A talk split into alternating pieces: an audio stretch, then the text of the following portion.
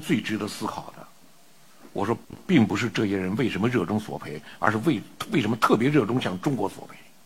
我们讲那话，几乎无人敢向美国索赔。我跟华大基因的党委书记讲这话，他给我补充一句话，也几乎无人敢向俄罗斯索赔。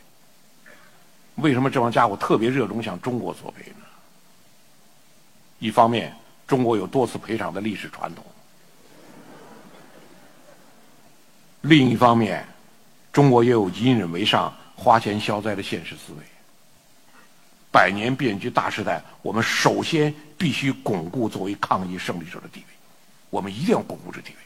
我们太容易被敲诈了，我们太喜欢花钱消灾了。你这种状态给你带来灾难。